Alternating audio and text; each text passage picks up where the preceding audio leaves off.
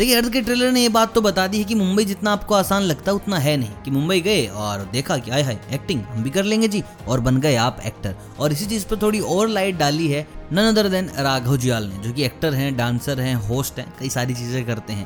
क्योंकि यार, सीधी सी बात है, जो हमारा यूथ है नाइन्टी परसेंट लोग यही सोचते हैं, जो ठीक एक्टिंग करते हैं, कि भाई मुंबई पहुँच जाएँगे, काम मिल जाएगा सेट हो जाएँगे ज़्यादा ज़्यादा छः महीने, एक साल, भाई काम तो मिल ही जाएगा। इतना सारा जो इंडस्ट्री में काम चल रहा है, हमें तो जगह मिल ही जाएगी बट रियलिटी ये बिल्कुल भी नहीं है। पता नहीं कितने ही लाख लोग, लड़के, जवान, पहुँच जाते हैं मुंबई, अपने सपनों को पूरा करने के लिए। लेकिन इतनी आसानी से वो चीज़ें नहीं मिलती भैया जिसके सपने वो देख कर गए हैं। देखिए, राघव जाल की अगर बात करें तो उन्होंने कहा था कि मेरी जर्नी भी कुछ ऐसी ही रही थी बिगिनिंग में।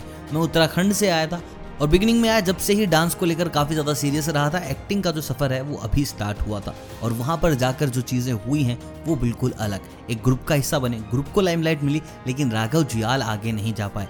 उसके बाद मुंबई में रहे, काफ़ी सारे ऑडिशंस दिए सेलेक्ट हुए और उसके बावजूद भी वो टेरेंस की ही एकेडमी में रहे हैं काफ़ी दिन, जो कि अच्छी बात भी है। और अगर आप देखते हैं कि यार भैया क्या ज़रूरत थी तो भाई मुंबई इतनी आसान नहीं जितनी आपको लगती है।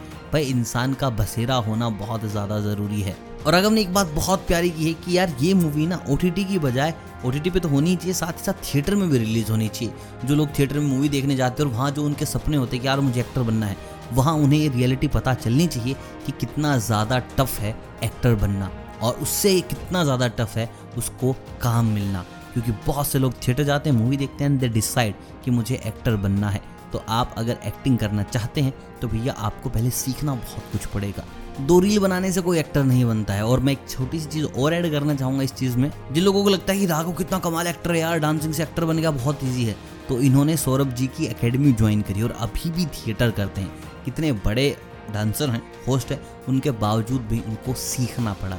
एक्टिंग स्कूल ज्वाइन करना पड़ा। जिन लोगों को लगता नहीं हमने तो रील बना के सब कुछ कर दिया इट्स नॉट लाइक दैट आपको बड़े बड़े भारी भारी डायलॉग बोलने पड़ते हैं ना, तीस सेकंड से ज़्यादा के, एक मिनट के ज़्यादा के, तब आपकी एजुकेशन काम आती है। तब आपका वो थिएटर काम आता है जो आपने प्रैक्टिस किया है कई साल तक। तब जाकर बनते हो आप भरे पूरे एक्टर बाकी यार, अर्ध में राजपाल जी ने तो साबित कर दिया कि वो क्यों इंडिया के फाइनेस्ट एक्टर्स में से एक है। अगर आपने अर्ध का ट्रेलर देख लिया तो please do let me know through comments आपको कैसा लगा?